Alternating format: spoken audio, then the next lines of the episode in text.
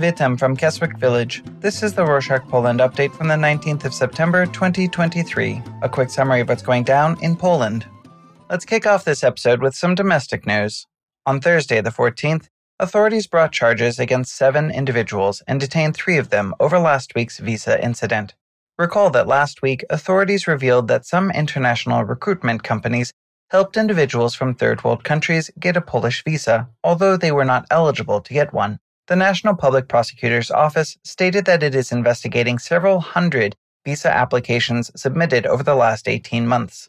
According to the first results of the investigation, authorities stated that most of these visa applications have been rejected, and those who had obtained their visas did not pose a threat to national security. President Duda said that he would wait for the final results of the investigation before making any comments.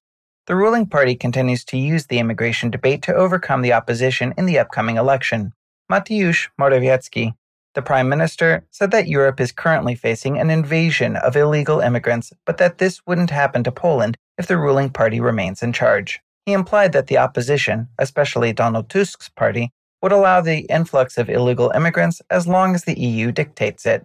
The migrant issue was called into question as the ruling party might just be trying to scare the opposition voters. Speaking of the elections, on the same day, the ruling party announced further election promises. The prime minister stated that they would introduce early retirement for those men who have worked for 43 years, and for women, they should have worked for 38. They will be able to retire no matter their age. The other promise for after election is the minimum wage hike. The government approved an increase in the minimum wage by $1.20 per hour for 2024. It will raise the minimum wage to $980 from $800. And when it comes to what people think, on Thursday, an IBRiS survey asked Poles whether this election process was more brutal than others, and if so, who was to blame. According to the poll, 64% of the participants think this election campaign is very aggressive. 57% of them blamed the ruling party, while 42% of them blamed the civic platform.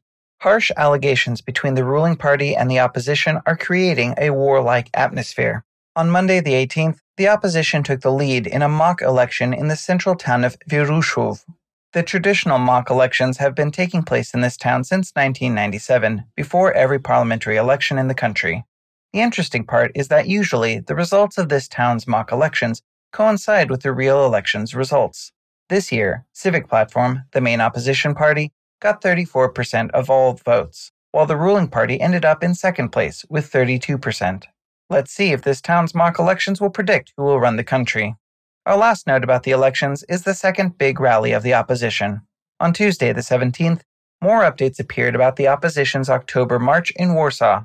The demonstration will take place on the 1st of October under the name of the Million Hearts March. Reporters expect thousands of people to demonstrate on the streets of Warsaw and in many other cities. The march will protest against the ruling party. Now let's talk about foreign affairs. On Saturday, the 16th, President Duda departed for the United States for an important five day visit. Duda addressed the UN's Sustainable Development Goals Summit and the 78th session of the UN General Assembly in New York. He also met with a couple of his counterparts, including Ukrainian President Volodymyr Zelensky and Turkish President Recep Tayyip Erdogan. During his visit, he also marked the 84th anniversary of the Soviet invasion of Poland that took place on the 7th of September, 1939. He stated that, quote, Poland is investing in national defenses to ensure that there won't be a repeat of the 1939 invasion. End quote. Speaking of defense, Poland keeps strengthening its army. On Friday, the 15th, the country deployed new air defense systems in the northeast. The UK produced Air Modular Missile and iLauncher missile launchers will now protect the northeastern side of the country. The US State Department has approved the sale of maintenance services for F 16 jets and related combat equipment worth $400 million. But why should Poland have so many military upgrades? Surprise, surprise, because of Russia. On Saturday, the 16th, Poland banned the entrance of Russian registered cars into the country regardless of the owner's nationality. Also, Poland will complete its electronic barrier on the border with Russia in October, which will further isolate Russia from the country. With its increasing security, Poland can be a good place to invest in. On Thursday, the 14th, President Andrzej Duda encouraged more foreigners to invest in Poland. In a Polish South Korean business forum, he talked about the trade between both countries reaching $10 billion per year. the president encouraged other countries to invest in Poland.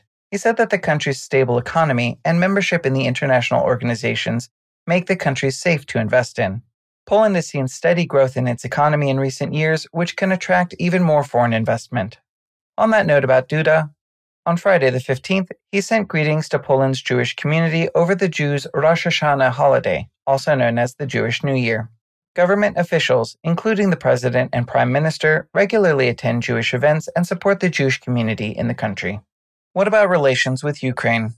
On Monday the 18th, Ukraine will sue Poland over its decision to ban Ukrainian grain imports. This week, Poland decided to extend the grain ban on Ukraine.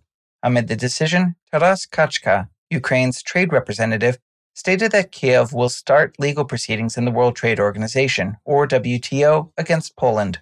The WTO oversees trade between countries and punishes them if there is a breach of international trade rules.